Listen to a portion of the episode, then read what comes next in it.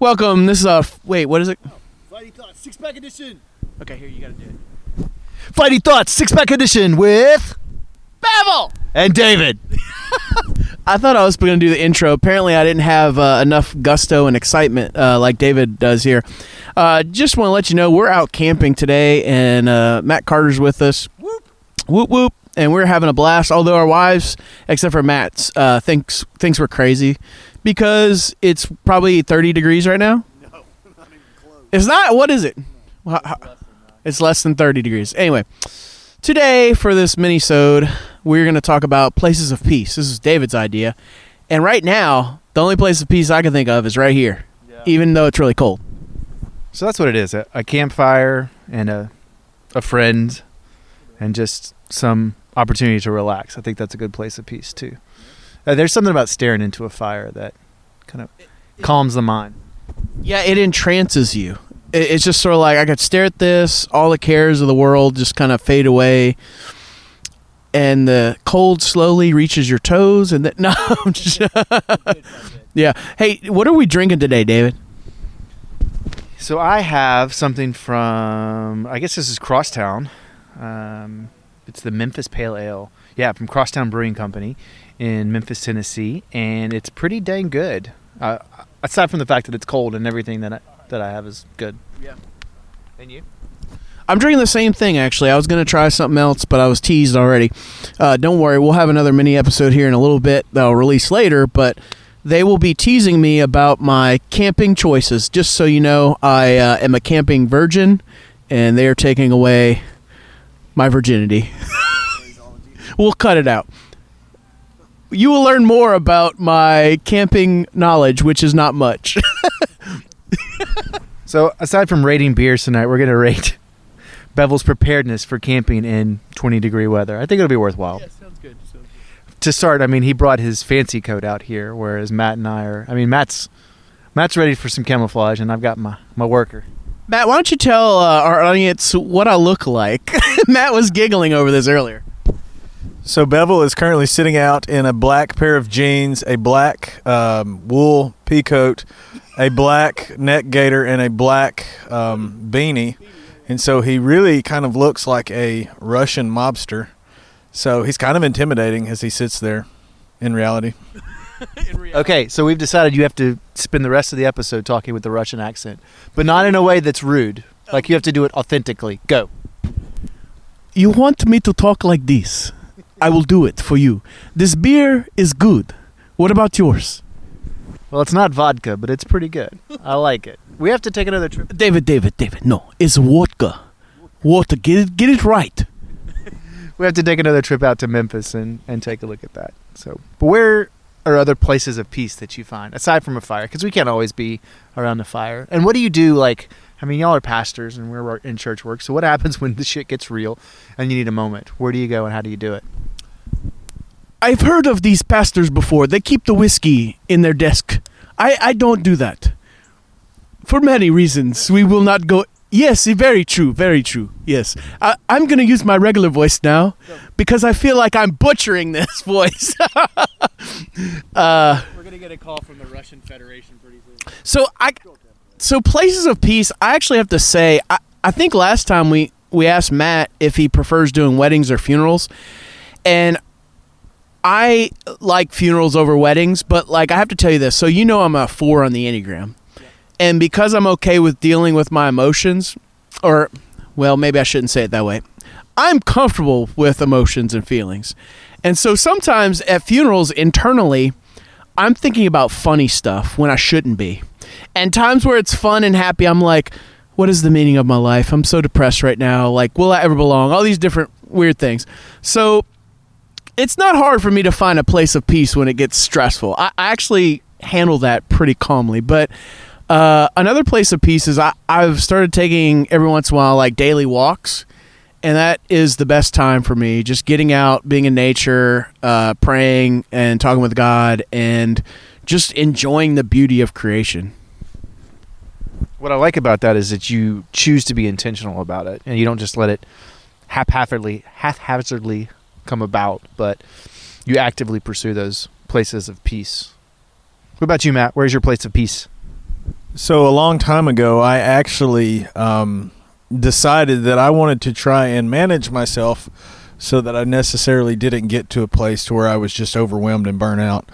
So I tried to make sure that I stay proactive beforehand in taking time away and just cutting loose.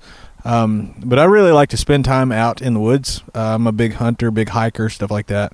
And so I've got some places around where I'm at where I can just go and get away. And then another thing I really like to do, I live in a smaller town, and I like to just walk around. So I might walk, one day I might just spend a day walking around town, 10, 12 miles, something like that, and just talk to people. If I know somebody's house, I'll swing by there and see what's up and just walk around.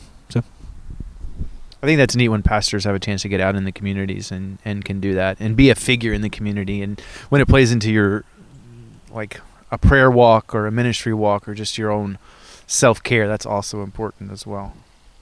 What about you, David? What your place of peace? My place of peace. I kind of mix with Italian. Yeah, your Russian is... You sound like it's not like you look. You sound like the guy from Star Wars that Anakin Skywalker belonged to for a while. I actually, you mean that big bug-looking thing? I think I'm kind of channeling Bert Kreischer. Have you ever heard his story about the machine? No. We're going to watch that later. It's pretty funny. Yeah. But your place of peace, David? My place of peace, aside from a fire, is I like to be on a bike. I like to be on a mountain bike on a trail that is not too complicated, but that you can kind of go and flow. And I call it trails in, because you can get in there and you can focus on the trail, you can focus in the moment, or you can let your mind wander. There's a trail in North Louisiana called the Lake. No, not Lake Park. It's it's the Lakeview Trail off of Lakeview Road in Shreveport, and it is fantastic. It's my trails in spot. So it's interesting, like, how our places of peace are all outdoors, and I wonder what other options people have. Do you do those bike clip things where you clip your feet into your pedals? Oh yeah, that's the only way to ride. You do. Mm-hmm. That would scare the heck out of me. Well, I mean, I've had lots of falls learning how to use it, but afterwards, because it helps you do when you're pedaling a bike without them, you just have the downward stroke, and that's kind of how you can maneuver and your power is. But with the clipless, it's called clipless, which is weird. It's clipped in pedals called clipless pedals. But you have the upstroke and the downstroke, so it adds to your power. Yeah. What's the reason they're called clipless? So the reason they're called clipless is because back in the day when that type of pedal actually came out, you actually clipped in, and it was mainly for racing. And so guys would literally hold somebody up on a bike, clip their feet in, and they couldn't take their feet off the pedals. And so, like, if they wrecked, their feet were just stuck on the pedals.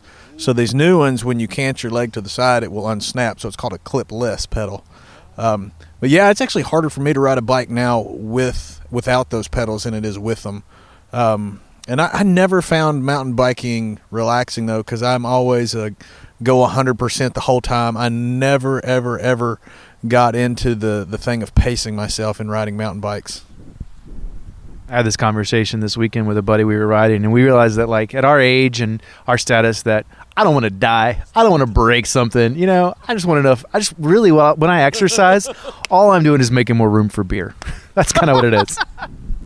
So I used to have a bike shop with a buddy of mine, and we actually lived next door to it, and that's what we did. And every morning I would do a 50-mile ride with a group of people before I'd go to classes. And then I did CrossFit real big up until probably 2 years ago. And the other day I was running, and I was sitting there thinking, I was like, I might have a heart attack. I'm at the point now in life where I really have to give those a reality thought, whereas used to I didn't have to. Isn't that the truth? It's a whole different ballgame when you cross into that demographic that can just randomly drop dead. Let's rate those beers. You talk about these pedals. I know use these pedals, but I rate the beers. In Mother Russia. Let me take another sip here. It's a good pale ale. It's kind of, I'm trying to figure out the notes of it. It's piney. It's got that piney taste, which I kind of like, but you know me. With pale ales, I like that mysterious flavor that you're trying to figure out what is this, like that mysterious thing. This has a little bit of that, but not as much as I'd like. So I'd probably rate it like a 3.5. We have to be honest, too. We're drinking out of the can. And to really enjoy the essence of the pale ale, we need to pour it into a glass. So you know what I'm going to do? I'm going to put a pin in this. We're going to circle back. I'm using some Zoom talk. circle back, and maybe we'll go check out Crosstown Brewery in Memphis and do a special episode from there. Yeah, sounds good. Yeah, but for right now, would I drink this again? Yeah. So I'm drinking a Scottish ale by a company called High Cotton out of Memphis, and it is by far my most favorite beer ever. Discovered it about a year and a half ago, and try to keep it at the house. And I've recently learned that they're going out of business, so me and my wife and my sister-in-law and anybody I know that goes through Memphis, they always try to buy all that they see in order to get it back to the house. But this is definitely a 10 out of 10. It's awesome. Guess what I'm drinking for the next six-pack episode? I had that same thought. High Cotton it is, baby. Flighty Thoughts.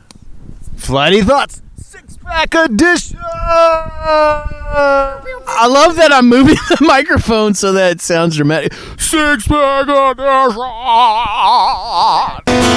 edition.